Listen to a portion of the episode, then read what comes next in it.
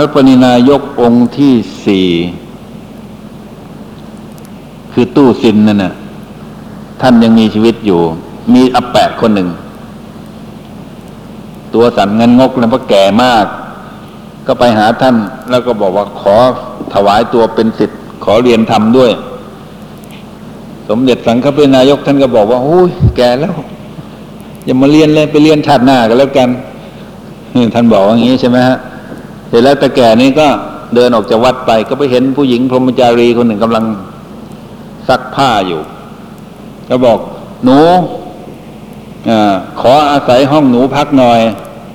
ขออาศัยขออาศัยขออาศัยพักที่บ้านหนูหน่อย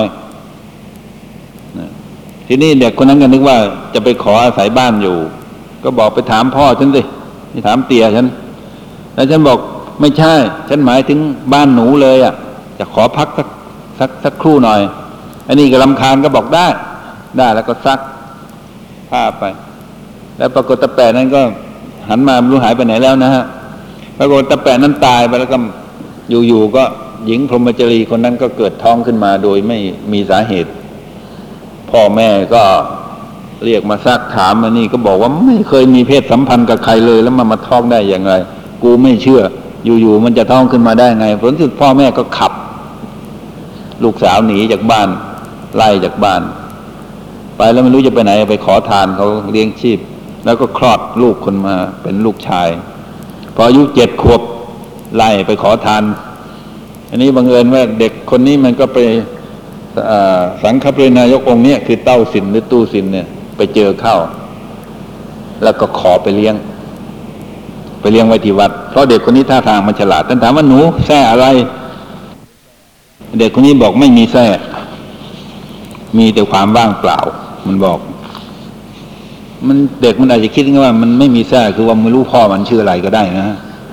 อ่าแต่ที่นี้ท่านบอกไม่มีแท้แกบอกไม่มีแท้มีแต่ความว่างเปล่า ท่านสังฆปรินายกท่านก็นึกว่าไอ้หมอนี่มันเข้าใจลึก สติปัญญาดีก็เอาไปเลี้ยงไว้พอเลี้ยงไว้เสร็จแล้ว วันหนึ่งก็เด็กคนนี้มันก็ไปบอก อาจารย์บอกอาจารย์ ขอเรียนธรรมะด้วยสิเพราะเห็นคนอื่นเขามาเรียนด้วย บอกเอยเองยังเด็ก อย่าเพิ่งเรียนเลยไอ้เด็กคนนี้บอกไงกันแน่วะก็บอกข้าวก่อนบอกว่าแก่ไป แล้วตอนนี้บอกว่ายังเด็กใช่ไหมแสดงว่าเด็กระลึกชาติได้หรือเปล่าก็ไม่รู้นะบอกข้าวก่อนบอกว่าแก่ไปคราวนี้ยังบอกว่ายังเด็ก ท่านก็รู้ทันทีว่าเออเด็กคนนี้มันคือตะแปะคนนั้น นะเสร็จแล้วก็ท่านก็ให้บวชบวชเรียนจนตอนหลังก็ได้บรรลุธรรมอะไรนี่นะก็มอบตำแหน่งให้ มอบบาตรจีวรให้เรื่องไว้หลังเรื่องหุยเน่งนี่มีท่านพุทธทาสได้แปลคำสอนของท่านไว้ น่าสนใจมากนะครับอันนี้เอามาแทรกไว้ตรงนี้ก็คือเพื่อต้องการจะแสดงให้เห็นว่าในเมืองจีนนั้น พุทธศาสนาในยุคตำนานมันเข้าไปตั้งแต่สมัยพระเจ้าบูตีนะแล้วก็ในยุคสามก๊กนะพุทธศาสนาเจริญมากทำมาเข้าไปเนี่ยเป็นยุคที่เป็นในราชวงศ์สมัยราชวงศ์เหนือและราชวงศ์ใต้นะสมัยพระเจ้าบูตี ซึ่งเป็นยุคที่พระพุทธศาสนาเจริญรุ่งเรือง แล้วนิกายเซนก็เจริญรุ่งเรืองในประเทศจีน มาจนกระทั่งบัดนี้ จากจีนมันก็ไปสู่ญี่ปุ่น ญี่ปุ่นก็นิกายนี้ชื่อนิกายชานชานไปแล้วก็ไปอยู่เมืองจีนก็ชื่อฉาน เขียนเป็นฉาน พอไปจากจากจีนไปสู่ญี่ปุ่น มันเพี้ยนไปเป็นเซนนะครับทีนี้ถ้าดูนิกายดูชื่อนิกายเราก็รู้นิกายนี้ไม่เน้นทฤษฎี เน้นการทำสมาธิภาวนานะฮะ และเทคนิคในการทำสมาธินั่นก็ขึ้นอยู่กับอาจารย์จะเป็นผู้สอน อาจารย์ต้องดู ดูเขาเรียกดูจริต ดูนิสัย ดูความพร้อม ดูความสนใจของลูกศิษย์ซะก่อน ว่าควรจะให้เทคนิคไหน ควรจะสอนวิธีใด ไม่ใช่ใช้เทคนิคเดียวสอนสอนลูกศิษย์ทั้งหมดเลย เพราะฉะนั้นเเรื่องราวของพระนิกายเซนที่ได้รับคำสอนจากอาจารย์เนี่ยจึงบัง เขาบันทึกไว้เป็นหนังสือมันเป็นเรื่องสนุกสนุกน่าอ่านมากบางทีอ่านเป็นเป็นหนังสือขำขันก็ได้ อ่านแล้วดูข้อคิดในนั้น ย่อมได้ความคิดได้ความรู้เยอะเลย เช่นต้องการจะสอนคนสอนทางอ้อม อย่างท่านองค์หนึ่งเล่าแล้วอาจจะเล่าอีกอปฏิบัติเซนจนกระทั่งว่า นึกว่าตัวเองนี่มีสติอยู่ตลอดเวลาถึงขั้นที่เรียกว่าทำสติปัฏฐานจนกระทั่งสมบูรณ์ที่สุดน่ะต้องการจะไปหาอาจารย์ แล้วต้องการจะไปรายงานให้อาจารย์ทราบว่าตัวเองนี่ก้าวหน้ามากก็ไปถึงก็ฝนตก ก็มีร่มมีเดินลุยน้ำไป ลุยฝนไป พอไปถึงกุฏิอาจารย์ก็ถอดรองเท้า แล้วก็วางร่มไว้ แล้วก็มีหมวกด้วยนะ พระเซนก็ก็มีหมวก มีหมวก วางไว้ที่ข้างประตู ไปกราบอาจารย์ในห้อง อาจารย์ท่านก็ถามว่าคุณเข้ามานี่ คุณมีร่มถือร่มเปล่าบอกมีครับ หมวกเรามีครับรองเท้าครับ แล้วคุณจำได้ไหมว่า คุณวางร่มไว้ที่ไหน หมวกไว้ที่ไหนรองเท้าไว้ที่ไหนเขาบอกข้างๆประตูครับ ข้างประตูเข้า แล้วท่านก็ถามว่าข้างประตูเข้านั้น ร่มอยู่ทางซ้ายของรองเท้า หรือว่าอยู่ทางขวา หมวกอยู่ทางซ้ายหรือทางขวาของของร่ม อันนี้นึกไม่ออก นึกไม่ออก ตอบอาจารย์ไม่ได้พอตอบไม่ได้เสร็จแล้วอาจารย์ก็ ให้กลับไปนะให้กลับไป ให้กลับวัดไป อันนี้ก็นึกถึงนึกได้ว่าตัวเองนั้นยังไม่ได้ไม่ได้บรรลุความเป็นผู้มีสติ อยู่ตลอดเวลาเลยนะแค่นี้ยังบอกอาจารย์ไม่ได้ เพราะฉะนั้นคำว่ามีสติสมบูรณ์ตลอดเวลา มันต้องต้องทำอะไรมันต้องรู้ว่าทำอะไรไป วางร่มวางรองเท้าไว้ที่ไหน นะฮะ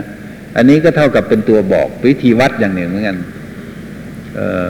บางคนนะปฏิบัติกรรมฐานแล้วก็มักจะคิดว่าตัวเองนี่มัน จิตมันสงบไก่บรรลุแล้ว มีเรื่องที่เขาเล่าสมัยเมืองในเมืองไทยสมัย ท่านเจ้าคุณแจมเจ้าคุณสาธารณโสพล วัดบรมนิวาสออะไรจำไม่ได้มีอาชีคนหนึ่งนะปฏิบัติกรรมฐาน เสร็จแล้วก็หลังจากทำกรรมฐานมาสักพักหนึ่งแล้วก็ไปคุยกับท่าน บอกว่า ตั้งแต่ปฏิบัติวิปัสสนามานี่กิเลสเครื่งชั้นใกล้จะหมดทุกทีแล้วนะเจ้าข้าอะไรเนี่ย จิตใจมันสงบยังบอกไม่ถูกเลยกิเลสนี่ใกล้จะหมดทุกทีแล้ว มาทีไรก็พูดอย่างนี้ทุกทีทุกทีกำลังจะอวดว่าตัวนี้เนี่ยพัฒนาในการเจริญวิปัสสนากิเลสมันใกล้จะหมดแล้ววันหนึ่งท่านเดียคุณท่านก็รำคาญ ท่านก็บอกอีตอแหลขณะที่คุยคุยอาจารย์อาจารย์คุณท่านก็สวนขึ้นมาทันทีอีตอแหล พออีตอแหลเท่านั้นนะฮะที่บอกกิเลสบอจะหมดจะหมดอยู่ ไม่รู้มาจากไหน หน้าแดงขึ้นในลุกเลยคราวนี้ ไม่นับถือแล้วพระอะไรพูดคำหยาบอะไรต่างๆเนี่ยเสียแรงนับถือมาตั้งนาน ลงส้นตึงๆจากกุฏิไปเลยแล้วท่านก็พูดไล่หลังบอกว่าอาตมานึกแล้ว มันไม่หมดไปง่ายๆเรากิเลสนั่นนะอันนี้เป็นต้นนะฮะเพราะบางคนเนี่ยปฏิบัติวัดอย่างเคร่งครัด กินมื้อเดียว กินมังสวิรัตเสร็จแล้วก็มีความรู้สึกว่าตัวเองนี่เคร่ง ตัวเองนี่ละกิเลสได้เยอะ แต่บางทีมันกลายเป็นว่า ละเพื่อยึด คิดว่าละสิ่งนี้ได้ แต่ไปยึดอีกสิ่งหนึ่ง มันอัศจรรย์มากเรื่องนี้นะมหัศจรรย์มาก การยึด การยึดมั่น ความไม่ยึดมั่นนี่เป็นโอ้โหมันแกะออกยากมากเก็ตไหมฮะ ที่ผมว่ายึดมั่นความไม่ยึดมั่นเนี่ย ยึดมั่นในการไม่กินมันมันไม่กินเนื้อ ยึดมั่นก็ว่าการกินผักนี่จะทำให้จิตบริสุทธิ์ รักษาศีลในบริสุทธิ์มากยิ่งกว่าคนที่กินปลาคนที่กินเนื้อมันมันยึดมั่นว่าตัวเองดีแล้วการปฏิบัติแบบนี้ คนอื่นไม่ปฏิบัติเหมือนเรานี่ แย่และเป็นยักษ์เป็นมารอย่างนี้ฮะมันมันกลายเป็นว่า ขณะที่ลดสิ่งหนึ่งก็ไปเพิ่มอีกสิ่งหนึ่งทิฏฐิมณะเพิ่มขึ้น ความถือตัว เพิ่มขึ้น การดูหมิ่นคนอื่นเพิ่มขึ้น กิเลสส่วนนั้นเพิ่มขึ้นแล้ว แล้วมันจะได้ไง การปฏิบัติมันต้องลดทุกด้านนะเรื่องเซนเนี่ยมันเป็นตัวอย่างสอนให้อย่างดีที่ขอเล่าอีกสักเรื่องหนึ่งนะก่อนจะไป ที่อาจารย์กระลุกศิษย์ข้ามน้ำข้ามถนนแล้วอาจารย์อุ้มอุ้มผู้หญิงข้ามถนนนั่นแหละคือเป็นตัวแสดงเห็นว่าการยึดยึด จริงยึดมั่น ความไม่ยึดมั่น หรือ หรือยึดในสิ่งที่มันมีตัวตนเนี่ย มันเป็นมันเป็นสิ่งที่ปรงยากวางยากที่สุดนะอาจารย์กับลูกศิษย์เดินทางไปออกจากวัดไปทำธุระนอกวัดด้วยกัน ลูกศิษย์เพิ่งบวชอาจารย์นี่เป็นอาจารย์สอน สอนเซนนะนะฮะบังเอิญว่า ก่อนหน้านั้นฝนตก แล้วถนนมันก็เจิ่งด้วยน้ำแล้วผู้หญิงคนหนึ่งก็นุ่งกิโมโนยาว มีผู้ห้อยยาว เรื่องเกิดที่ที่ญี่ปุ่น เด็กผู้หญิงมันกำลังจะข้าม แต่มันไม่กล้าข้ามถนนเพราะกลัวเปียก ก็รีรออยู่ ท่านผู้เป็นอาจารย์นี่ก็ รีเขาใส่เลยมานี่หนู มานี่หนูก็อุ้มเลย อุ้มเด็กสาวคนนั้นข้ามถนนไปแล้วก็วางไปแล้วก็เดินต่อไป ลูกศิษย์เห็นอาจารย์ทำงั้นตกใจ โอ้โหเสียใจใหญ่เลยทำไมอาจารย์ทำอย่างนี้ทำไมอาจารย์ต้องไปแตะต้องผู้หญิงไปอุ้มผู้หญิง แบบนี้มันผิดวินัยเนี่ยอาจารย์ทำงี้ได้ยังไงคิดโอ้โหหัวจะแตกเลยนะแต่ไม่กล้าว่า เพราะเพิ่งบวชแล้วก็โอ้โหเสียใจมาก ที่มาบวชผิดวัดนะจนกระทั่งว่ากลับไปจากธุระทำธุระเสร็จกลับวัด อาจารย์อาบน้ำอาบท่าจำวัดหลับปุ๋ยเลยไอ้นี่นอนไม่หลับ มือกายหน้าผากพลิกแล้วพลิกอีก ทำไมอาจารย์กูทำอย่างนี้ได้วะมันผิดชัดๆทำไมอาจารย์ทำนี้ก็คิดอยู่เนี้ยนอนไม่หลับกลุ้มมาก เป็นไงเป็นกันวะรวบรวมความกล้าทั้งหมด เปิดประตูออกไปเคาะประตูอาจจะห้องอาจารย์เลยอาจารย์ มาคุยกันหน่อยบอกอะไรกันละคุณดึกดื่นแล้วพรุ่งนี้ค่อยคุยก็ได้เรื่องอะไร ไม่ได้ต้องคุยวันเนี้ยเดี๋ยวเนี้ยไม่งั้นอกแตกอ้าวอาจารย์ก็ต้องเปิดประตูออกมา มันเรื่องอะไรล่ะคุณ อันนี้ก็ใส่อาจารย์ช็อตช็อตช็อตช็อตอาจารย์ทำนั้นได้ไงมันผิดวินัยพระไปแตะต้องผู้หญิงได้ไง อาจารย์ไปอุ้มเด็กผู้หญิงคนนั้นได้ยังไงเมื่อกลางวันเนี่ย อาจารย์ก็อ๋อนึกว่าเรื่องอะไรก็บอกนี่คุณ ผมอุ้มเด็กผู้หญิงคนนั้น ตอนกลางวันแล้ว ผมก็วางเธอตั้งนานแล้วนะแล้วทำไมคุณยังไม่วางอีกเหรอป่านนี้คุณยังไม่วางอีกเหรอ เนี่ยคือต้องบอกว่าฉันอุ้มเลยฉันก็วางไปตั้งนานแล้ว ปล่อยวางไปตั้งนานแล้ว แต่คุณไม่ได้อุ้มสักหน่อย แต่ว่าคุณอุ้มทางใจเนี่ย อุ้มด้วยอุปทานเนี่ย คุณยังไม่ยอมวางอีกเหรอเท่ากับสอนว่าอย่าไปยึดมั่นถือมั่นนะฮะอันนี้คือในเรื่องเซนนี่ก็จะให้ข้อคิดเราเยอะผมก็อยากจะฝาก ลองไปหาอ่านหน่อยนะฮะถ้าอ่านในแง่เป็นนิทานธรรมดาก็ได้ แต่ถ้าอ่านในแง่ที่เป็น ให้ข้อคิดทางธรรมก็ได้นะครับ คือมันมีอีกองค์หนึ่งนะฮะเขาเรียกว่า สมณะจีนเนี่ย สมณะเฮี้ยงจัง ถังซัมจัง แล้วก็มีชื่ออีกอย่างหนึ่งยวนชาง ยวนชางมันสะกดเป็นภาษาภาษาอังกฤษ แต่ว่าคนก็อ่านไม่ถูกเลยอ่านเป็นยวนชาง ความจริงมันก็คือท่านเฮี้ยงจังนั่นแหละ แล้วก็เป็นพระในสมัยราชวงศ์ถัง ก็เลยเรียกว่าถังซัมจังนะซัมจังนี่รู้สึกแปลว่าตรีปิฎกแปลว่าพระไตรปิฎกนะมั้งซัมแปลว่าสามธรรมนาเฮี้ยงจังหรือถังซัมจังนี่มีชื่อมากใช่ไหมแล้วดูหนังเรื่องไซอิ๋วการผจญภัยของท่านถังซัมจังโอ้โหความจริงท่านผู้นี้มีบุญคุณต่อพระไตรปิฎก ในประเทศจีนมาก หรือพระไตรปิฎกทางฝ่ายมหายานมาก ท่านไปที่อินเดีย ถ้าเทียบอินเดียก็สมัยนั้นสมัยราชวงศ์หันหันสวัฒนะหลังจากราชวงศ์กุสานแล้วไปปลายแล้วใกล้พุทธศาสนาจะจะเสื่อมสลายเต็มทีแล้วประมาณพศหนึ่งพันกว่าเนี่ยหนึ่งพันหนึ่งพันหนึ่งร้อยแปดสิบแปดนะ ก่อนก่อนที่มุสลิมจะบุกไปไม่เท่าไหร่นะฮะแล้วก็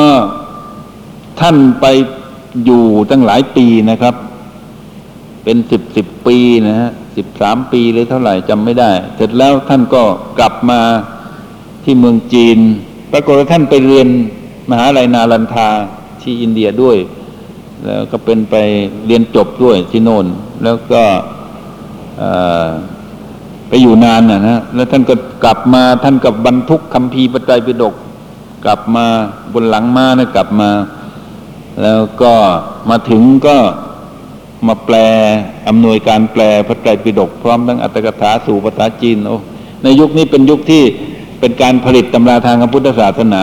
แล้วก็ได้รับความอุปถัมภ์จากพระเจ้าแผ่นดิน พระพระพระเจ้าถังเกาจงนะฮะ พระเจ้าถังไทจง แล้วก็พระเจ้าถังเทาจงสองรัชกาลเนี่ย สมัยที่ท่านท่านอยู่เนี่ยท่านตายมรณภาพเมื่อพศหนึ่งพันสองร้อยแปดอันนี้ก็ที่ยกขึ้นมาเนี่ย เพราะว่าเราคงได้ยินชื่อท่านบ่อยๆ ท่านต้องประสบความลำบากในการนำพระไตรปิฎกมากลับมาสู่เมืองเมืองจีนยังไงนะดูหนังไซอิ๋วก็จะรู้ มีตัวเฮ่งเจีย มีตัวตื้อป่วยกายมีตัวเอะไรนะเฮ่งเจียตือปวยกายสัวเจ๋งนะทั้งหมดเนี่ย ไม่ใช่อะไร มันเป็นตัวแสดงออกถึงกิเลสทั้งหลาย นะซึ่งความทุกข์ยากลำบากในการที่นำพระคัมภีร์เดินทางมาจากเมืองจีนเมืองอินเดียมาไปเมืองจีนเนี่ยต้องผ่านธุรกันดารผ่านความทุกข์ยากลำบาก ถ้าไม่มีความตั้งใจจริง ๆ ที่จะพดุงพระพุทธศาสนาไว้เนี่ย จะจะลงพุทธศาสนาเนี่ยทิ้งไปตั้งนานแล้ว เพราะฉะนั้นนี่ไอ้เฮงเจียก็คือใครสัวเจ๋งก็คือใครอะไรอีกตัวหนึ่งตื้อป้วยกาย โลภกลหลง ตัวเฮงเจียเป็นตัวไหน ตัวโทสะตัวโทสะตัวตัวหมูนี่นะหมูตัวโลภ แล้วอีกตัวหนึ่งตัวโง่ ตัวหลง หมูคือตู้ปัวไก่แล้วอีกตัวหลงคืออะไรสัวเจ๋งตัวเจ๋งไม่มีบทบาทอะไรเขาว่าไงก็ว่านะแต่ตัวตัวหมู กับตัวลิงเป็นตัวสำคัญนะเพราะฉะนั้นเนี่ยเมื่อเกิดสิ่งเหล่านี้ขึ้นเนี่ยนะ ผลที่สุดก็เพราะความแน่วแน่มั่นคง เพราะความมีสติ เพราะความมีสมณะสารูปของท่านท่านก็สามารถเอาชนะมันได้ ปราบ ปราบไปตัวกิเลสทั้งหลายนี้อยู่ แล้วโดยโดยเฉพาะอย่างยิ่งตัวสำคัญคือตัวตัวอะไรนะ ตัวลิงอะ่ะ ตัวแห้งเจียนะฮะผลสุดท่านก็สามารถเอาชนะกิเลสเหล่านั้นได้ ความท้อแท้ความหงุดหงิดความเห็นแก่สุขสบาย ความขี้เกียจความเห็นแก่กินอะไรต่างเนี่ยท่านเอาชนะมันได้หมดอะ เพราะฉะนั้นเนี่ยท่านถึงสามารถนำเอาคำพีร์พระพุทธศาสนาไปที่ประเทศจีน แล้วก็ไปแปลให้ได้ศึกษากันมาจนกระทั่งปัจจุบันนี้เขาถ่ายทอดนามธรรมออกมาเป็นรูปธรรมได้อย่างดีเลยนะสนุกสนานนะฮะและท้ายที่สุดเนี่ย จะมีสมณะอีกองค์หนึ่ง ชื่อสมณะอี้จริงหรืองี้เจงงี้เจ๋งนี่อะไรก็แล้วแต่ สมณะอี้จริงนี่ ขากลับนี่ท่านกลับตามทางสุมาตราผ่านมาทางใต้ของเมืองไทย ทางนครศรีธรรมราช แล้วไปกลับไปที่จีนนะนะท่านผู้นี้น่าคิดว่าตัวท่านเองท่านเขียนหนังสือไว้เล่มหนึ่ง เป็นบันทึกการเดินทางของท่าน ท่านท่านท่านถังตำจังก็บันทึกไว้เหมือนกันแต่ท่านองค์นี้ บันทึกแล้วท่านบอกว่าตัวท่านเองเป็นพระนิกายสวัสดิวาทิน แล้วท่านมาเห็นพุทธศาสนาทางสุมาตราทางใต้ของประเทศไทยอย่างนี้เขาบอกว่าพุทธศาสนาแถบนี้เป็นพุทธศาสนาสารวัติวาทินเป็นส่วนมาก เอ๊ะ น่าคิดนะน่าคิดตรงที่ว่า ผมขอฝากไว้ตรงนี้หน่อยว่า น่าคิดตรงที่ว่า ที่เราบอกว่าทางนครศรีธรรมราชเนี่ย ศาสนาศาสนามหาพุทธมหายานรุ่งเรืองอยู่ เพราะมีหลักฐาน เช่น มีรูปปั้นพระพระโพธิสัตว์ มีอะไรต่ออะไรต่าง ๆ นะฮะแต่เสร็จแล้วท่านท่านอีจริงเนี่ยท่านบอกว่าเป็นพุทธฝ่ายสารติวาสมันก็เข้ากันเข้าแนวกันเนี่ย คงไม่ใช่มหายานหรอกจะเป็นสารติวาสมากกว่า เพราะแนวความคิดเรื่องพระโพธิสัตว์เป็นของสารติวาสแล้วท่านตัวท่านเองท่านก็บอกเป็นพระนิกายนั้นด้วยนะฮะอันนี้ท่านอีจริงก็ไปสืบศาสนาที่อินเดียแล้วก็กลับมาแล้วก็ท่านก็มรณภาพในปีหนึ่งสองพศหนึ่งพันสองร้อยห้าสิบห้าปีเดียวกับที่ท่านเว่ยหลางมรณภาพนะในสมัยราชวงศ์ถังเหมือนกันทั้งสององค์เนี่ย อืม นอกนั้นมีเรื่องที่ขอฝากไว้ข้อทั้งข้อสังเกตอีกเรื่องหนึ่งก็คือ ในสมัยราชวงศ์ห้าราชวงศ์เนี่ยนะ มีพระอ้วนพุงพุ้ยรูปหนึ่งสะพายย่ามใบโตบรรจุขนมบรรจุลูกอม แล้วก็ไปแจกเด็กๆทั้งหลายเด็กไปไหนเด็กก็วิ่งตามเป็นพรวนนะฮะแล้วเขาก็ถือว่าท่านนี่เป็นพระโพธิสัตว์ เป็นพระศรีอานโพธิสัตว์บ้างเป็นอะไรต่ออะไรบ้าง แล้วคนจีนเขาก็เลยมาสร้างรูปบูชา เป็นพระพุงพุ้ย แล้วก็บอกว่านี่เป็นสัญลักษณ์ของความอุดมสมบูรณ์ ท่านองค์นี้รู้สึกจะเป็นพระนิกายเซนหรือเปล่าไม่ทราบนะฮะมันมีอยู่ในนิทานเซนอยู่ด้วย แต่ทีนี้คนจีนเขาว่า พระพุงพุ้ยนี่มันมาจากต้นเขาอันนี้ แต่อีกกระแสหนึ่งนี้ผมเคยเคยเคยตั้งข้อสังเกตได้เล่าให้ฟังแล้วว่า ท่านพระมหากระจายนะนะฮะที่ท่านอธิษฐานร่างกายของท่านให้อ้วนพุงพุ้ยเพราะว่ามีคนเข้าใจผิด คิดอกุศลกับท่าน แล้วส่วนที่สุดก็เป็นที่มาของพระพุงพุ้ยคือพระสังกัจจาย ทีนี้พระสังกัจจายกับพระพุงพุ้ยของจีนเนี่ย เป็นองค์เดียวกันหรือเปล่า หมายความว่า มีที่มาอย่างเดียวกันหรือเปล่า ถ้าที่มาคนละแห่งก็แสดงว่าเป็นเอ่อเป็นคนละเรื่องกัน แต่ว่าเอามาใช้เป็นแนวคิดเดียวกัน คือมาเป็นสัญลักษณ์ความอยู่อยู่อยู่อยู่ดีมีสุข อุดมสมบูรณ์อะไรต่าง ๆ นะฮะอันนี้ก็ฝากไว้เป็นข้อคิดด้วยว่า คนจีนเขาก็ถือพระพุงพุยคนไทยก็ถือพระพุงพุยและพุงพุยของจีนกับของไทยเนี่ย เป็นอันเดียวกันหรือเปล่า นะฮะอันนี้เป็นเป็นเรื่องหนึ่งผมอยากจะฝากไว้นะเพราะผมผมทราบมาจากกระแสเดียว คือกระแสทราบมาจากว่าเป็นพระมหากระจายนะ แล้วมาเป็นพระสังกระจายหรือพระกระจายเนี่ย นะ แต่ในในเมืองจีนเนี่ยเขายังมีเรคคอร์ดไว้บอกว่ามีมีพระที่มีลักษณะพุงพุ้ยอันเนี้ยพระใจบุญแจกขนมแจกอะไรให้เด็กเลย เป็นขวัญใจของเด็กข้างถนน แล้วก็ต่อมาคนจีนก็มาสร้างรูปบูชา ให้เป็นสัญลักษณ์ของความบุดมสมบูรณ์ มันก็กลายเป็นทั้งสองกระแสมารวมกันนะแนวความเชื่อแบบเดียวกัน แต่ว่าที่มาทั้งสองกระแส ก็ฝากไว้นะฮะ อันนี้ก็ ผมไปภูฐานคราวที่แล้ว ก็ไปเยี่ยมห้องสมุดของภูฐานเขา แล้วห้องสมุดเหล่านั้นก็มีหนังสือคัมภีร์ทางศาสนา เป็นเป็นเป็นคัมภีร์ใบลานเราอะแบบคัมภีร์ใบลานไม่ไม่มีเป็นเล่มเลยนะฮะแล้วก็ทำสวยสวยสวยเขาก็ใส่ไว้เป็นชุดชุดชุดชุดชุด ผมก็ให้เขานับว่าชุดทิเบตมีเท่าไหร่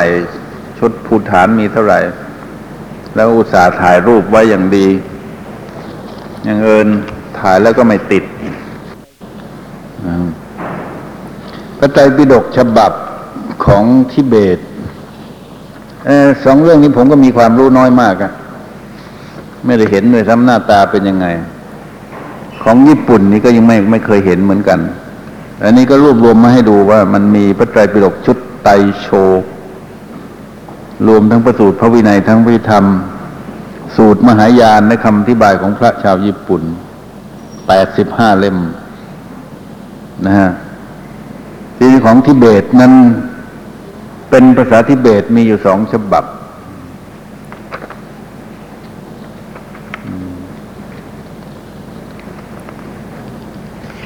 แล้วทำไม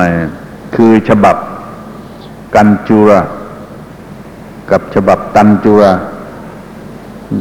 ฉบับแรกกันจุระคือมีภาคพระวินัยปรัชญาปารมิตาพุทธวตังสกะรัตนกูตะ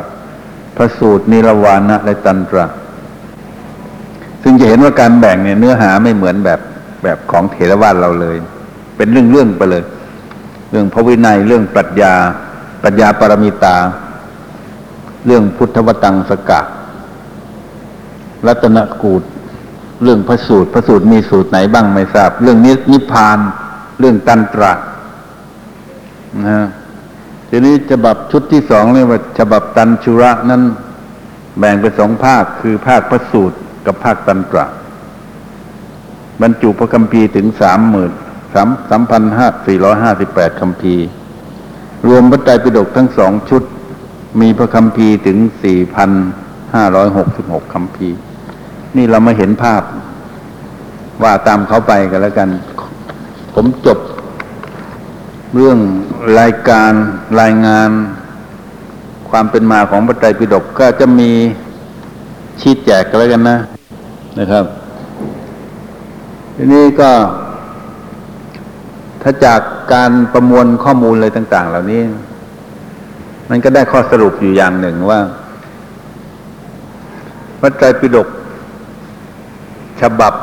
ภาษาบาลี กับฉบับสันสกฤตนะฮะต้องพูดอย่างนี้ก่อนนะครับฉบับสายเทรวาสเรียกฉบับภาษาบาลี สายของมหายาน เรียกว่าฉบับสันสกฤตฉบับสายบาลีนี่เราก็ถือว่าเป็นฉบับที่สายตรง สืบทอดมาตั้งแต่สมัย พระอรหันต์ห้าร้อยรูปสมัยพระมหากัสปะเป็นประมุข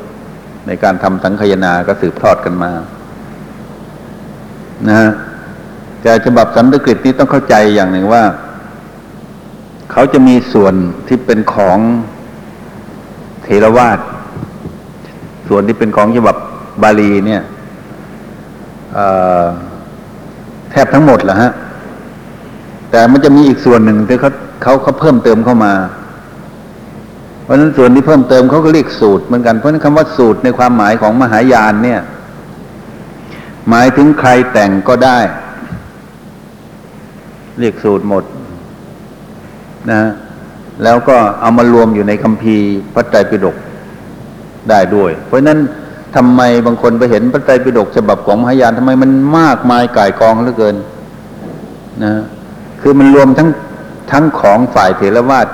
และรวมทั้งที่เขาเขาเขาแต่งเติมขึ้นมาใหม่ ด้วย จะเรียกว่าเขามีความเขามีความสมบูรณ์มากที่สุดในแง่ของเขานะฮะคือของแต่งเติมขึ้นมาใหม่คำว่าสูตรในความหมายของมหายาน เขียนใหม่ก็เรียกว่าสูตร แต่ของของของเถรวาทเราคำว่าสูตรนี่มันจะต้องเป็นเรื่องของที่ที่ออกมาจากที่เป็นพุทธวจนะนะ นอกนั้นเราเรียกไม่เรียกว่าสูตรนะครับ เพราะฉะนั้นเราจึงจัดบาลำดับของคัมภีไว้ ไว้เป็นลำดับลำดับเลยลำดับแรกเราเรียกว่าพระไตรปิฎกพระไตรปิฎกนี้เรียกสั้นๆว่าบาลีเลยก็ได้ บาลี ในพระบาลีว่าเนี่ยหมายถึงในพระไตรปิฎกว่าคำว่าพระบาลีมันหมายถึงคัมภีร์ที่เป็นเท็กซ์โดยตรงก็ได้ หมายถึงภาษาก็ได้ เพราะฉะนั้น หนึ่งเท็กซ์หรือพระไตรปิฎกอันนี้ถือว่าเป็นคำสอนของพระพุทธเจ้า แม้ว่าบางส่วนที่จะเพิ่มภายหลัง อย่างอภิธรรมปิฎกก็ถือเป็นคำสอนของพระพุทธเจ้าพระสูตรพระวินัยพระอภิธรรมทั้งหมดนี่ถือเป็นคำสอนพระพุทธเจ้าเป็น text Pali Canon นั่นหรือ Pali Canon คือฉบับที่เป็นเราถือว่าเป็นคัมภีร์เท็กซ์เลยคัมภีร์ตำราหลัก ทีนี้ถ้า ใครจะเขียนอะไรขึ้นมา อธิบายพระไตรปิฎกเพื่อให้คนทั่วไปเข้าใจ จะไม่ใช้คำว่าสูตร จะไม่เขียนพระสูตรนั่นพระสูตรนี่เขาเรียกว่าอัตถกถา ภาษาฝรั่งกับเรา commentary commentary คือหนังสืออธิบายพระไตรปิฎกทีนี้ต้องอธิบายหมดทั้งสามปิฎกไหม ถึงจะเรียกว่า commentary หรือเรียกอัตถกถา ไม่จำเป็น อธิบายเพียงพระสูตรใดพระสูตรหนึ่งจากพระไตรปิฎกก็เรียกว่าอัตถกถาได้ เช่น นักปราชญ์ไทยล้านนาสมัยก่อน คือท่านสิริมังคลาจารย์ ท่านแต่งหนังสืออธิบายมงคลสูตร สูตรเดียวนะฮะมงคลสูตรอเสวนาจะพาลานังปันติตานันจะเสวนาเนี่ยการไม่คบ คนชั่วการไม่คบคนพาลการครบบัณฑิต การบูชาคนที่ควรบูชาเป็นมงคลอันสูงสุดเนี่ยที่มงคลสามสิบแปดประการนั่นนะเป็นพระสูตรที่พระพุทธเจ้าท่านแสดงไว้ แล้วท่านผู้นี้ก็จะแต่งหนังสืออธิบายสูตรสูตรนี้สูตรเดียว แล้วท่านก็แต่งเสร็จแล้วท่านก็ตั้งชื่อว่า มังคลัตตทีปณี หรือชาวบ้านเรียกว่ามงคลทีปณี หนังสือที่แสดงเนื้อความในมงคลสูตร เป็นเล่มพิมพ์เป็นเล่มสมุดไทยสองสองภาคภาคหนึ่งกับภาคสองนะสองเล่มใหญ่ อันนี้เรียกว่าอัตถกถานะหรือจะแต่งอธิบายทั้งทั้งหมดก็เรียกอัตถกถาเหมือนกันแต่งอธิบายสูตรใดสูตรหนึ่งก็เรียกอัตถกถาเหมือนกัน แต่สูตรที่อธิบายหมายถึงสูตรในพระไตรปิฎกนะฮะทีนี้ มีคนรุ่นหลังหรือคนรุ่นนั้นแหละ เห็นว่าหนังสือที่แต่งอธิบายอัตถกถานั้นยังเข้าใจยาก อ่านแล้วก็ยังต้องมีข้อมูลที่ต้องเพิ่มเติม เพื่อให้คนอ่านได้เข้าใจเพิ่มขึ้น ท่านก็จะแต่งอธิบายอีกทีหนึ่งอธิบายตัวอัตถกถาอีกที อันนี้เรียกว่าดีกา เพราะฉะนั้นจะเห็นว่าเท็กซ์คือพระไตรปิฎกอัตถกถาแล้วก็ดีกา ดีกาแต่งอธิบายอัตถกถาอัตถกถาแต่งอธิบาย ระไตรปิฎกดีกานี่ก็อธิบายอัตถกถาเพื่อให้เข้าใจง่าย ทีนี้มันยังมีถ้าสมมุติว่าเห็นว่ามันยังมีแง่มุมที่ควรจะพูดถึงเขียนถึงเพื่อให้มันละเอียด แต่งอธิบายดีกาอีกทีเรียกว่าอนุดีกานะฮะเพราะฉะนั้นเราจะเห็นว่าตั้งแต่ระดับพระไตรปิฎกอัตถกถาดีกา อนุดีกา ยังมีอีกไหม มี มีก็คือว่าเกจิอาจารย์ซึ่งเป็นระดับสุดท้าย เกจิอาจารย์นี่คือคนที่เป็น authority คนที่เป็นที่เป็นมหูสูตรที่เชื่อถือได้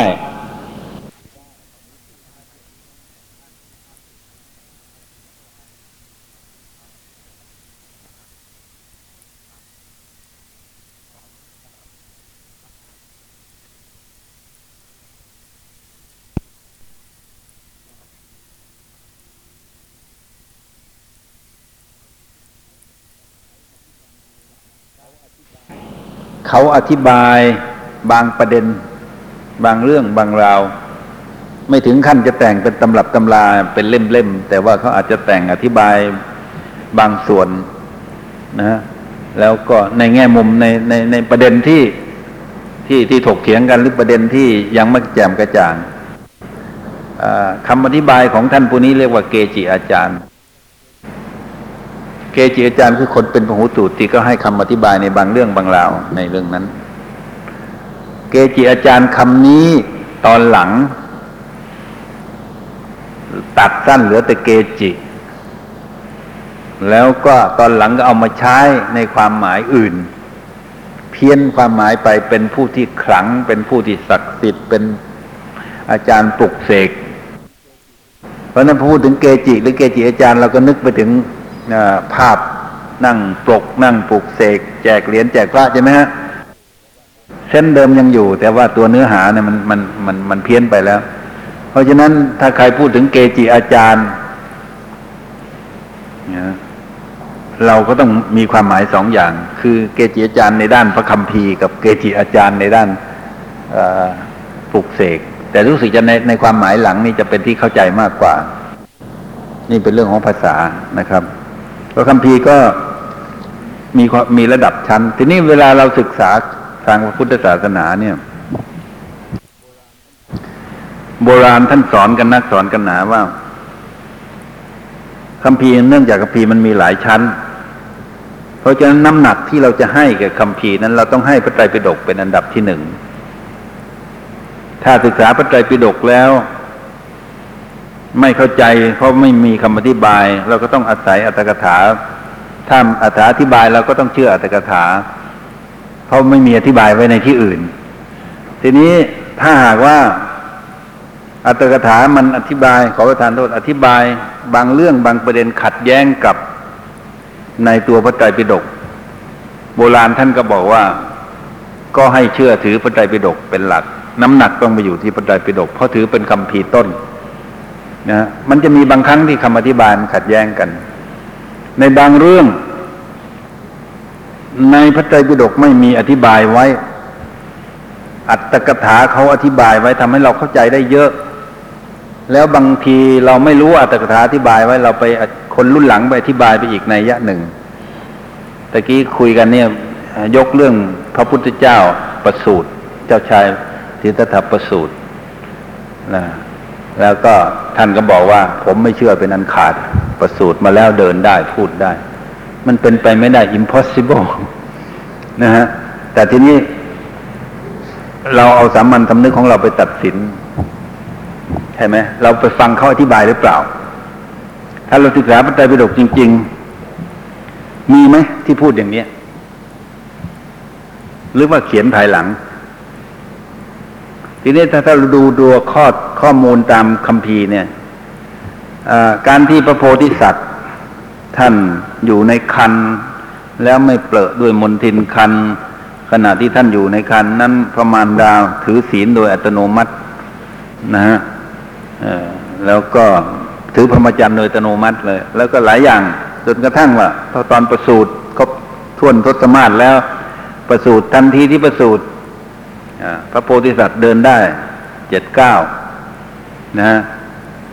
แล้วก็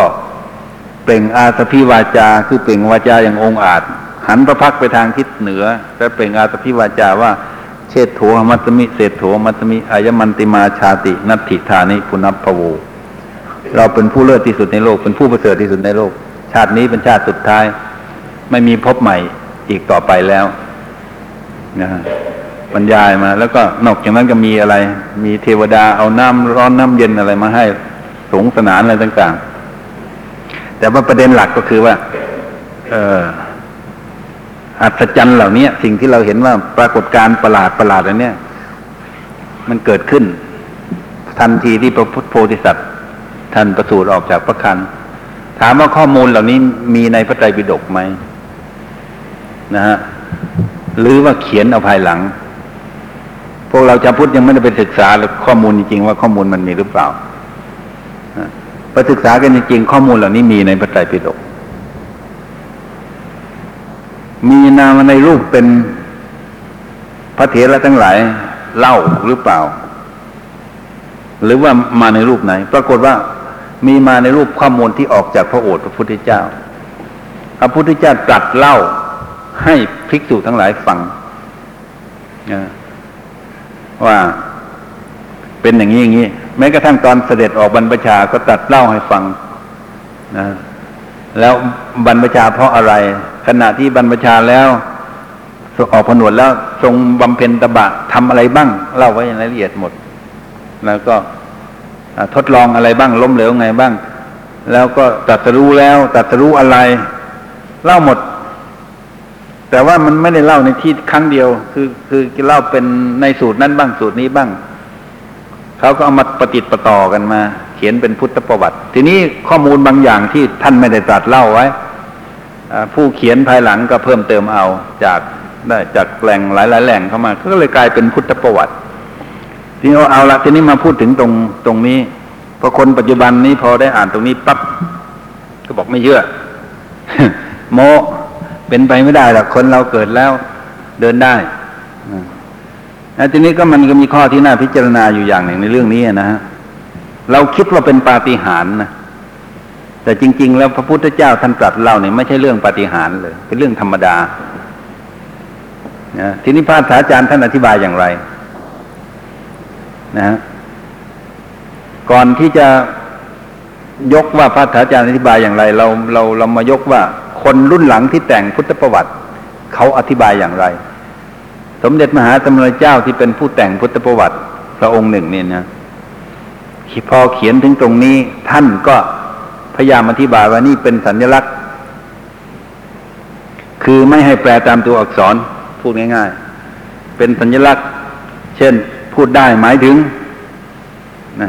เป็นสัญลักษณ์บอกว่าท่านผู้นี้จะได้ประกาศสัจธรรมที่ไม่มีใครได้ประกาศมาก่อนเลย แล้วก็จึงพูดได้อย่างองอาจเพราว่าเป็นผู้ค้นพบโดยพระองค์เอง แล้วเดินได้มันก็หมายถึงการที่สร้างความเจริญให้แก่สัตว์โลกอะไรต่างๆไอ้เจ็ดเป็นตัวแทนของสัญลักษณ์หมายถึงแว่นแคว้นทั้งเจ็ดที่ที่ท่านผู้นี้จะต้องไปประกาศคำสอนนั้นประเสริฐอะไรต่างๆนี่ก็ตีความจากเหตุการณ์จริงซึ่เกิดขึ้น ตีตีความที่หลัง จากเหตุการณ์ที่พระพุทธเจ้าท่านท่านทำมาในชีวิตของพระองค์บังเอิญมันเข้าล็อกกันเจ็ดก็คือเจ็ดเจ็ดแคว้นพอดีเหมือนกัน แต่นับจริง ๆ เกินเจ็ดนะนะแต่ว่าพอนับแบบมหาตมรเจ้าจริง ๆ แล้ว เออมันก็เจ๋งจริงเพราะว่าบางแคว้นนะรวมเป็นหนึ่งแล้ว อย่างแคว้นเมืองกาสีแคว้นเมืองพาราณสีกับแคว้นมคตเนี่ยแคว้นแคว้น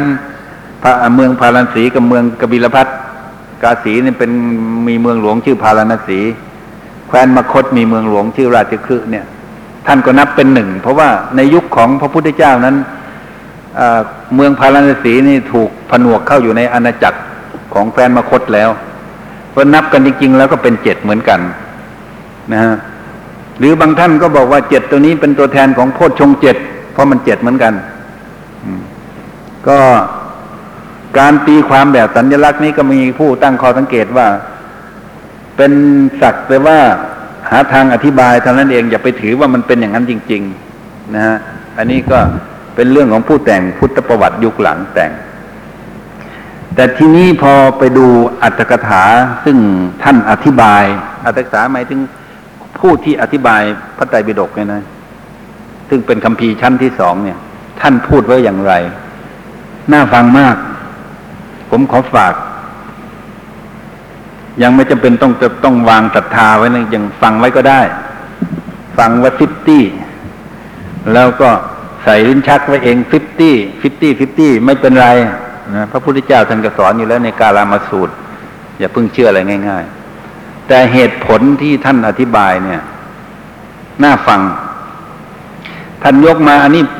อย่างนี้อย่างนี้การที่โพธิสัตว์ อยู่ในคันแล้วพระมารดาถือศีลโดยอัตโนมัติ แล้วไม่เปื้อนโดยมนทินคันแล้วอยู่ในพระคันนั่งขัดสมาธิด้วยนะระหันพระพักไปทางข้างนอก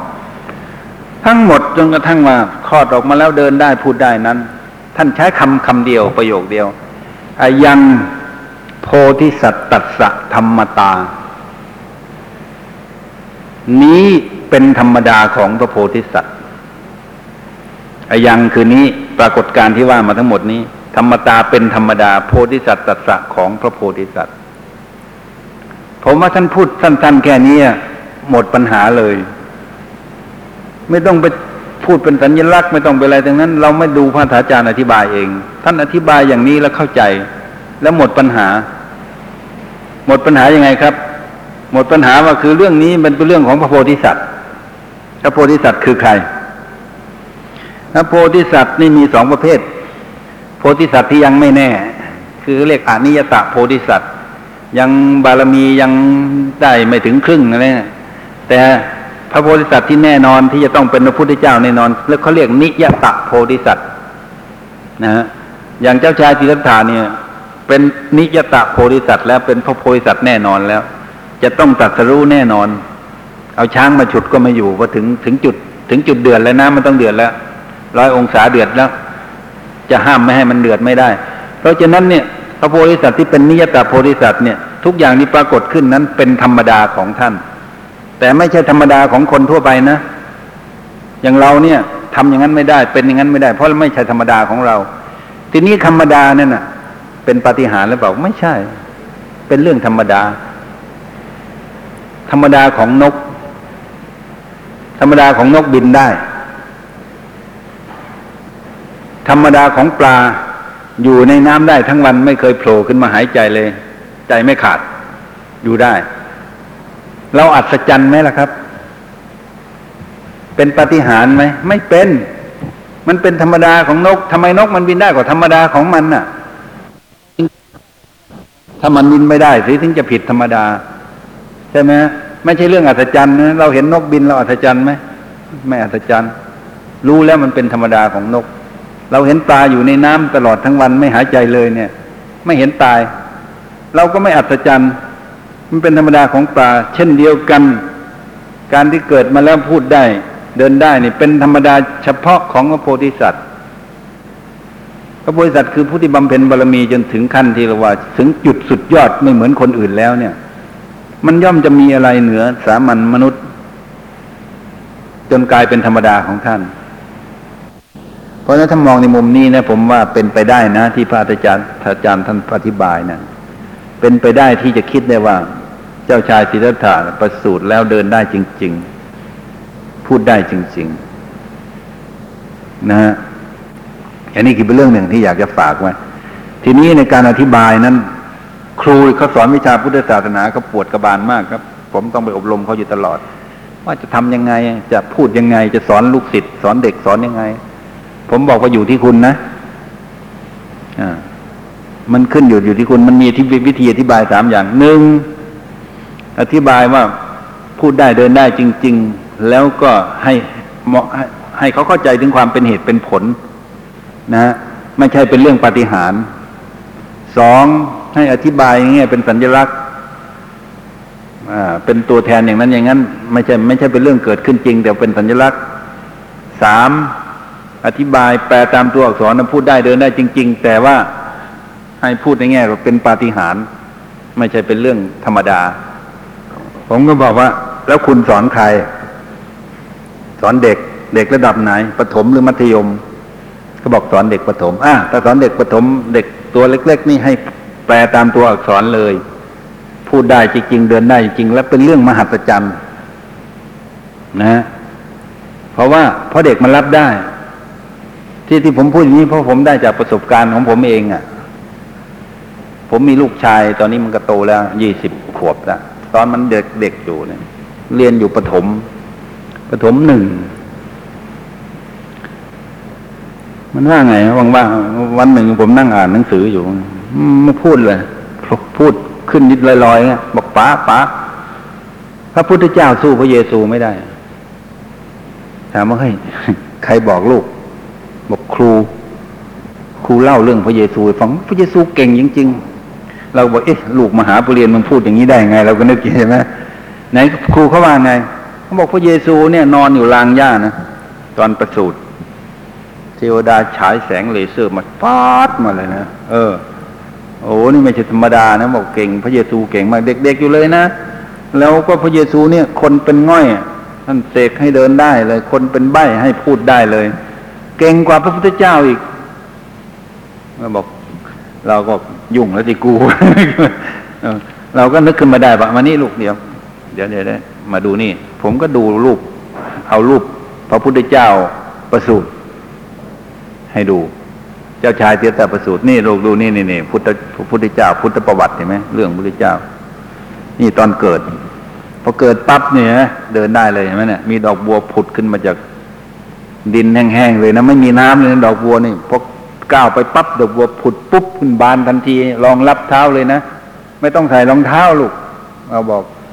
แล้วก็เดินได้เลย พูดได้เลยแล้วถามว่าพูดได้ด้วยเหรอบอกพูดได้เอลูกผมก็ถามว่าแล้วพูดว่าไง ก็พูดว่ากูเก่งที่สุดในโลกบอกก็แปลมาจากคำว่าอโคมัสมิเนี่ยฉันเป็นผู้เลิศที่สุดในโลกนี่นะกูเก่งที่สุดในโลก พอดูงี้โอ้เก่งนี่ ว่าพระพุทธเจ้าเก่งเอายังยังไม่เก่งเท่าไหร่มาดูนี่อีก ก็เปิดฉากอีกฉากหนึ่งคือ ตอนผจญมารผจญมารนี่มันก็มีภาพพระพุทธเจ้าประทับนั่งใต้ต้นไม้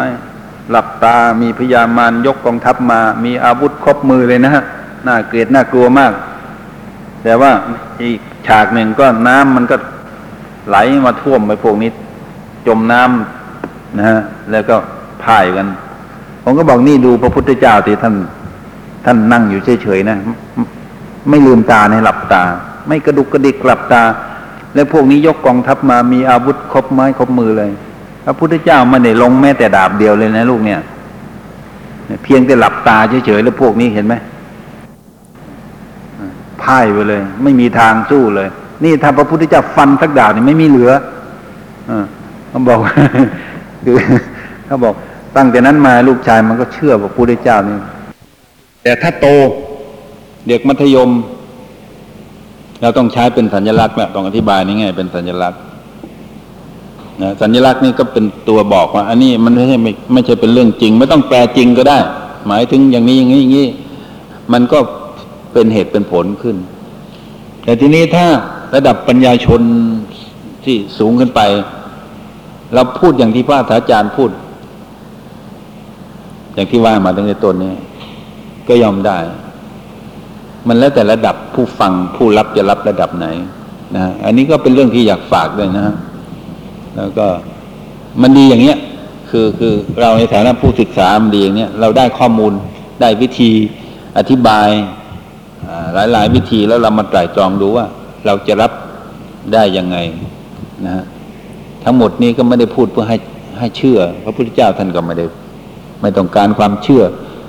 นะต้องการการรู้การเห็น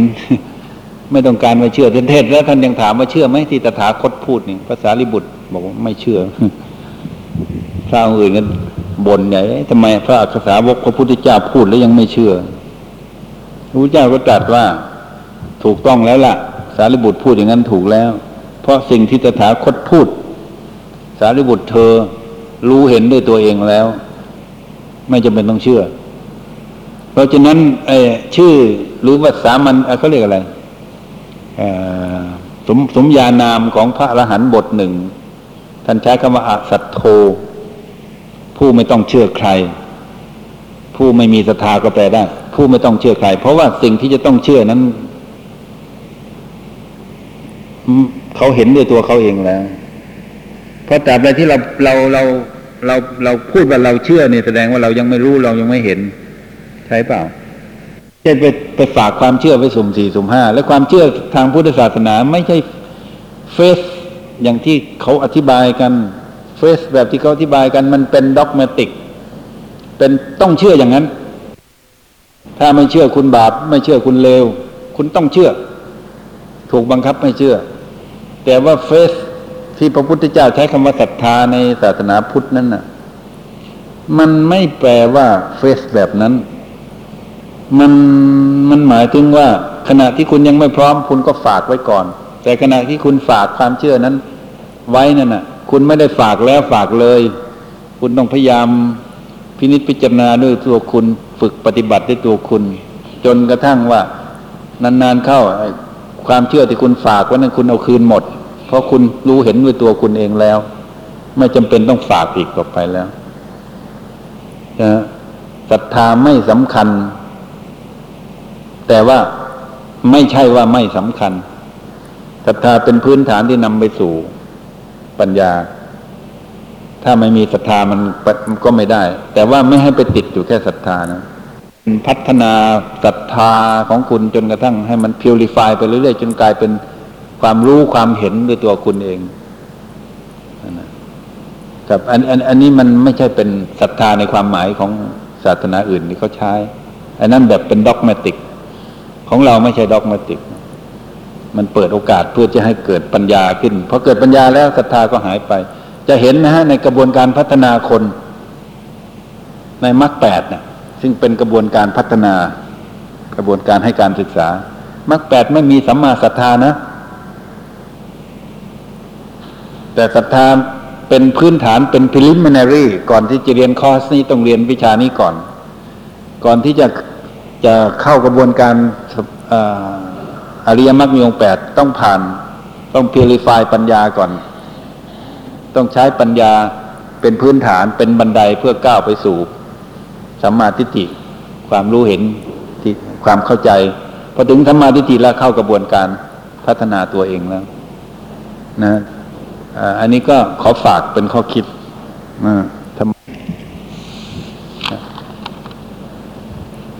มีประเด็นอะไรอีกจะ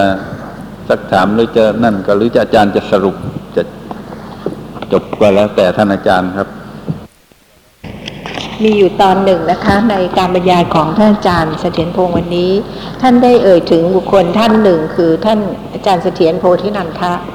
เข้าใจว่ามีหลายคนในที่นี้ไม่รู้จักท่านเสถียรโพธินันทะใครคือขอขออาจารย์ช่วยช่วยท่านอาจารย์เสถียรโพธินันทะนี่แนะนะครับนำหน่อยท่านเป็นลูกจีน เป็นเด็กสมัยเรียนมัธยมก็ไปวัดกันมาตุยารามซึ่งอยู่ใกล้บ้านท่าน แล้วก็มีพระนักปราชญ์องค์หนึ่ง ชื่อสุชีโวภิกขุ ตอนนั้นดังมาก เป็นพระไทยรูปเดียวที่มีความรู้ในเรื่องภาษาฝรั่ง และสามารถอธิบายพระพุทธศาสนาให้ฝรั่งเขาเข้าใจ แล้วก็เทศดีนะเขียนหนังสือดีพผู้แต่งหนังสือพระไตรปิฎกสำหรับประชาชนเล่มใหญ่เนี่ย ท่านแต่งตั้งสมัยท่านยังเป็นสุชีโวภิกขุนะแล้วท่านผู้นี้หมายถึงอาจารย์เสถียรเนี่ย ท่านรู้ภาษาจีนดีมากท่านเรียนภาษาจีนกลางแล้วก็ถึงขั้น แตกฉานแล้วก็ท่านเรียนพุทธศาสนากับอาจารย์หมอตันหมอเสียง พุทธศาสนาฝ่ายมหายานนะฮะตันหมอเสียงนี่ก็มีลูกชายก็มีแววเป็นนักปราชญ์อยู่คืออาจารย์สมศีลชาณวังศักดิ์นะฮะดรสมศีลชาณวังศักดิ์แล้วก็มาศึกษาพระพุทธศาสนากับอาจารย์สุชีโวภิกขุเป็นมนุษย์ที่มีความจำเป็นเลิศ อ่านหนังสือหนเดียวจำเสถียรเนี่ย อาจจะมีบารมีที่สะสมมาเกี่ยวกับศาสนา ท่านไม่รู้ภาษาบาลีแต่ท่านจำภาษาบาลีได้เป็นเล่มๆน่าประหลาด ท่านอ่านพระไตรปิฎกแล้วท่านก็ประทับใจข้อความตรงนี้ตรงนี้ ท่านก็อยากจะรู้ภาษาบาลีว่าอย่างไร ไปถามสุชีโว สุชีโว ท่านก็จะไปเปิดให้ดูนี่วิธีศึกษา ต้องดูข้อ เช่นว่าหน้าสิบเนี่ย ข้อที่สิบในภาษาไทยนี่ ฉบับภาษาบาลีก็ต้องไปดูข้อที่สิบนะท่านก็รู้วิธีดูท่านก็อ่านประทับใจข้อความภาษาไทยตรงนี้ แล้วท่านก็ไปเปิดภาษาบาลีตรงนั้น แล้วก็ท่านอ่านแล้วก็ท่องเอาจำได้ที่เวลาท่านไปปาฐกถา ท่านก็ไปพูด แปลเป็นไทย เสร็จภาษาบาลีว่าอย่างนี้ หรือว่าภาษาบาลีว่างนี้ภาษาไทยว่างนี้เอ๊ะทำไมท่านผู้นี้ จำได้ทั้งบาลีทั้งไทย แล้วไม่เคยมีโน้ตอย่างนี้ฮะอย่างนี้ไม่เกิดหรอกครับมีเสถียรพงษ์เท่านั้นที่ทำอย่างนี้แต่เสถียรโพธินันทาจะไม่ทำอย่างนี้ ไปไปปาฐกถาไปอะไรไปสอนไม่เคยมีโน้ตไปตัวเปล่านะแล้วก็พูดกันช็อตจดจดจดจบนะอย่างนี้ทำอย่างนี้ตลอด แล้วเป็นมนุษย์มหัศจรรย์มาก แล้วก็พระที่มหามหามกุฏท่านไปสอนที่มหามกุฏเป็นประจำจนกระทั่งเป็นนักปราชญ์ได้รับความเชื่อถือประชาชนมากมายเขียนหนังสืออะไรมากมาย ส่วนอาม่าคือแม่เนี่ยไม่รู้เรื่องเลย รู้แต่ว่าไอ้ตีมันออกจากบ้านไปทุกวันไม่รู้ไปทำอะไรเนี่ยอืมเนี่ยบอกไม่รู้เรื่อง แต่ทีนี้ว่า พระเองอะพระลูกศิษย์ที่ดูดูมหามกุฏตอนนั้นมีพระฝรั่ง พระพระพม่าพระลังกามาเมืองไทย ต้องเข้าใจในสมัยโน้นพระที่รู้ภาษาอังกฤษมีน้อยมาก ไม่เหมือนสมัยนี้ สมัยนี้ด็อกเตอร์ไปไหนชนพระด็อกเตอร์เยอะเลยนะฮะสมัยโน้นมีที่นี่พระลังกาเขาก็พูดภาษาฝรั่ง พระพม่าพูดภาษาฝรั่ง พระไทยพูดไม่ได้นะฮะก็อาจารย์ตะเถียรก็พาไปเที่ยว ชม พุทธปฐมเจดีย์บ้างอะไรต่ออะไรบ้างอาจารย์เถียรลูกศิษย์ก็สงสัยว่าอาจารย์ อาจารย์พาพระพม่าพระลังกาไปเที่ยวชมสถานที่ต่าง ๆ อาจารย์พูดภาษาอะไร ท่านบอกภาษาบาลีพระก็งงเลยอ้าวอาจารย์ไม่รู้ภาษาบาลีอาจารย์พูดภาษาบาลีท่านได้ยังไง ก็ผมก็จำศัพท์นะเอาศัพท์มาต่อต่อต่อกันแล้วก็ ก็เห็นท่านรู้เรื่องเนี่ยคือท่านไม่รู้แกรมมาท่านไม่เรียนบาลีแต่ท่านจำแม่นใช่ไหมศัพท์นี้ว่างี้เนี่ยเอาศัพท์มาต่อต่อกันก็เห็นท่านฟังรู้เรื่องเนี่ยเมื่อวานนี้ผมก็พาไปนครปฐมผมก็ชี้ดูเนี่ยนครปฐมแต่ก่อนเป็นป่าทึบเลยมีเสือเยอะแยะเลย เดี๋ยวนี้ไม่มีแล้ว ผมก็พูดภาษาบาลีให้ท่านฟังนะก็ท่านก็พูดภาษาบาลีออกมาเลยบอกว่าอาตีเตกาเลอิดังดานังพหูพยาคา อิดานินัตินัติพระฟังก็หากันทั้งห้อง แต่พวกเราไม่หาเพราะไม่รู้ใช่ไหมพระฟังก็หาทั้งห้องเลย ท่านก็บอกนี่ก็เห็นท่านฟังรู้เรื่องนี่ถ้าจะแปลตามตรงตัวนะต้องแปลอย่างนี้ in the past time this place many tigers but now no no อย่างเงี้ยท่านบอกว่าท่านก็สับมาต่อๆกันอย่างนี้แหละ แล้วก็พระพม่าพระลังกาท่านก็ฟังรู้เรื่อง เวลาท่านพูดมา ผมก็รู้เรื่อง นี่คือมนุษย์มหัศจรรย์นะฮะคือไม่ได้เรียนแต่ว่ารู้วิธีวิธีจำของท่าน ท่านจำสึกจำเก่ง แล้วพอตอนท่านเสีย สมเด็จพระสังฆราชก็เสด็จมาเผาพระเถระผู้ใหญ่ก็มาเต็มเลยครับ แม่มาตกใจ ไอ้ตีลือไปทำอะไรทำไมมีคงมาเผาเผาศพลือเยอะอย่างนี้ เออ พระเต็มหมกเลย ผู้หลักผู้ใหญ่ แม่ยังไม่รู้เลยครับ ว่าลูกชายเนี่ยดังขนาดไหนเออเสียดายว่าท่านอายุสั้น อายุสามสิบกว่าสามสิบเอ็ดสามสิบสองอะไรเนี่ย ท่านเสีย แล้วท่านก็ท่านก็นอนหลับ ท่านบอกว่าท่านอายุสั้น ท่านรู้ตัวว่าท่านอายุไม่ยืน พูดไว้ตั้งพูดไว้พูดไว้ตลอด แล้วเวลาท่านเสียท่านก็ อาบน้ำนอนหลับไปเฉยๆแล้วก็ไม่รู้ตาย รู้ตัวว่าอายุไม่นะไม่ยืน อาจจะดูดวงแล้วก็ได้ หรืออาจจะอะไรก็ได้ แล้วท่านก็บวชตอนบวชนั้นท่านบวชไม่ถึงพรรษาท่านบวชเดือนหรือสองเดือน แล้วท่านก็บอกว่า ผมไม่กล้าบวชนาน กลัวบาป บอกลูกศิษย์นะคือบวชนานแล้ว เดี๋ยวพออยู่นานแล้วก็ทำบาปเยอะ พอเป็นพระแล้วมันมีข้อต้องระมัดระวังเยอะแต่ทีนี้ถ้าไปทำโน่นทำนี่มันผิดตรงนั้นแหละแต่เป็นฆราวาสมันมีข้อระมัดระวังน้อย ก็พูดอีกง่ายๆหนึ่งก็คือ คนมีฮิริโอตปะ มันก็มันกลัวจะเผลอทำทำผิดทำอะไรต่ออะไรนนอกจากพวกคนเก้อยากแล้วก็อีกเรื่องหนึ่งคนทุมมังกุเก้อยากเนี่ยโอ้ยทำอะไรไม่เห็นผิดเนี่ยไอ้นั่นก็มันต่างกันนะฮะ เขาก็เชื่อว่าท่านบำเพ็ญโพโพธิสัตว์โพธิสัตว์ปณิธาน เป็นคนประหลาดครับ อาจารย์เถียรโพธินันทานอายุแค่นั้นเนี่ยเขียนหนังสือ เป็นตำรับตำราให้ได้ศึกษาในวงการพระพุทธศาสนานี้มากมาย ไม่รู้กี่เล่มนะ ที่มหามกุฏท่านพิมพ์ลองไปหาอ่านดูประวัติศาสตร์พระพุทธศาสนา ภูมิศาสตร์พระพุทธศาสนานะอะไรนี่นะ มีหลายเล่ม นี่คือเรื่องราวของอาจารย์เสถียรโพธินันทะขอขอบคุณท่านอาจารย์เสถียรบงศ์เเป็นอย่างยิ่งนะคะ วันนี้เราก็ได้เห็นอ,อีกมุมหนึ่ง อีกโฉมหน้าหนึ่งของออนักปราชญ์ครั้งแรกก็ได้พูดถึงความแตกฉานในข้ออัดขอทำข้อทันของท่านคราวที่แล้วท่านก็ได้แสดงให้เห็นถึงความรอบรู้ ในเรื่องราวเกี่ยวกับพระพุทธศาสนา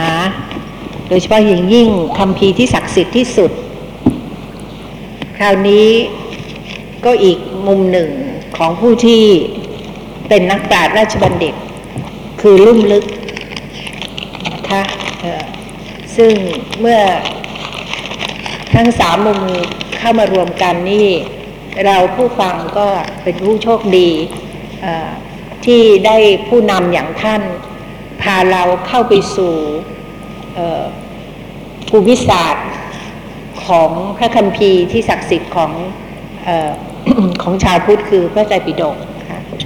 ก็อาจารย์ก็จะมีอีกครั้งหนึ่ง ซึ่งอาจารย์ได้กล่าวนำร่องไปแล้วว่า จะเป็นตอนที่สนุกใช่ไหมคะคราวหน้าคราวหน้าจะเล่าเรื่องสนุกสนุกให้ฟังทำเทพเหล่านี้เนี่ยก็เพื่อรักษาไว้ซึ่งพระศาสนา เป็นอ่าความพยายามด้านหนึ่งที่จะ sustain Buddhism เพราะว่าเรื่องราวของบุคคลต่างๆ ที่เกี่ยวข้องกับพระคัมภีร์นี้อ่าที่ตกทอดมาถึงเราถึง 2,500 กว่าปีเอ่อมาแล้วเนี่ยเอ่อ เป็นเรื่องมหัศจรรย์ แล้วก็เราผู้เป็นทายาทของพุทธศาสนา น่าจะได้รับรู้เพื่อจะได้สืบทอดเจตนารมณ์ความรู้ความเข้าใจในมรดกอันล้ำค่าของพุทธศาสนาคือพระไตรปิฎกนี้ไว้ เราก็จะจบรายการของเรา ด้วยการกล่าวคาถากรวดน้ำ